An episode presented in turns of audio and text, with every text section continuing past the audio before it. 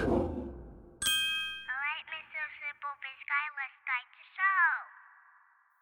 Hello, everybody. My name is Jeff Mason, and I'm your host of the Simple Biz 360 podcast. We're so excited you're here today. We've been on this adventure since mid October 2019 and coming to you from beautiful St. Louis, Missouri Half Coast Studios. We're so excited you're here today. You can uh, subscribe or follow us on YouTube, IGTV, or Gab TV. Uh, we can also be found on 28 audio platforms, all your favorites. So we'd love uh, a follow, subscription, or you know a five star rating if you're so inclined. And we are in the middle of what's called this. You can see the graphic behind me. This three business tips in five minutes series. So we're really not going to talk about three business tips necessarily. So we're going to bring up three points, but we're going to ask an overarching question before we look at the three points. And that that question really is are we today good business thinkers? I mean, in 2023, are we really good business thinkers? Why do I even ask that question? Because we're, we're a microcosm of the society we live in, and we live in a society that's telling us in many ways how to think and how to do life and how to, who to follow and what to follow and whether you you can argue that all you want, but but you know whether or not um, you're affected by it, you know a lot of customers are, and a lot of other businesses are, and we're in this um, you know atmosphere of kind of uh, a lot of noise, a lot of multitasking, a lot of things going on, and are we really devoting enough time to quality thinking?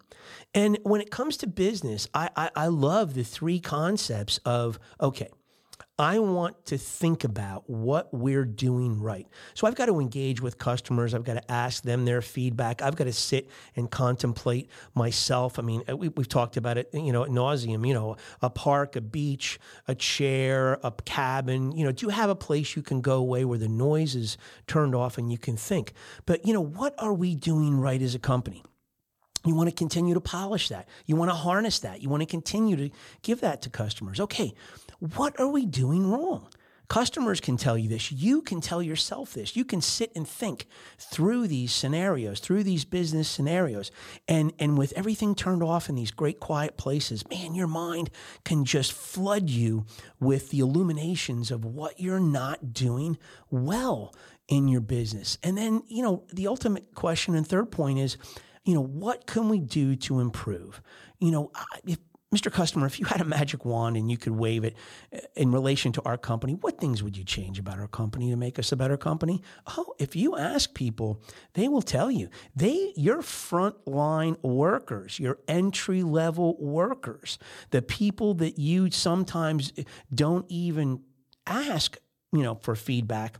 These people are your scouts. They're out there, uh, you know, dealing with the customers. They're hearing the things every day if they're in customer service. You've got a plethora of knowledge with these people uh, that are in your own organization, and maybe you've never asked them. Well, they're thinking about it. I guarantee you they've given it some thought. And, and then you can hear what they have to say, and then you can go back digest this and think about this better. We can do this as parents as well. It's a great, you know, uh, reflective um, situation to become better at parenting. But but certainly in business, you know, what are we doing right? What are we doing wrong? What could we improve? Those three questions to think about. So we just want to uh, give you that invitation to find a place to go think and find a way to think. If it's in your car, turn the music off. If you got a half hour commute, think through some of these things. You will come up with some great answers and corrections and modifications and revisions. I, I assure you. So we're gonna uh, we're gonna dip back to a tune today that came out in the mid '70s by Boston. More than a feeling, but we're gonna give it to you in a different way. There is a young lady called Alexandra. Her name is Alexandra Kuznetsova and she is a pianist like no other. Enjoy her version of Boston's More Than a Feeling, and we will see you in 168 hours.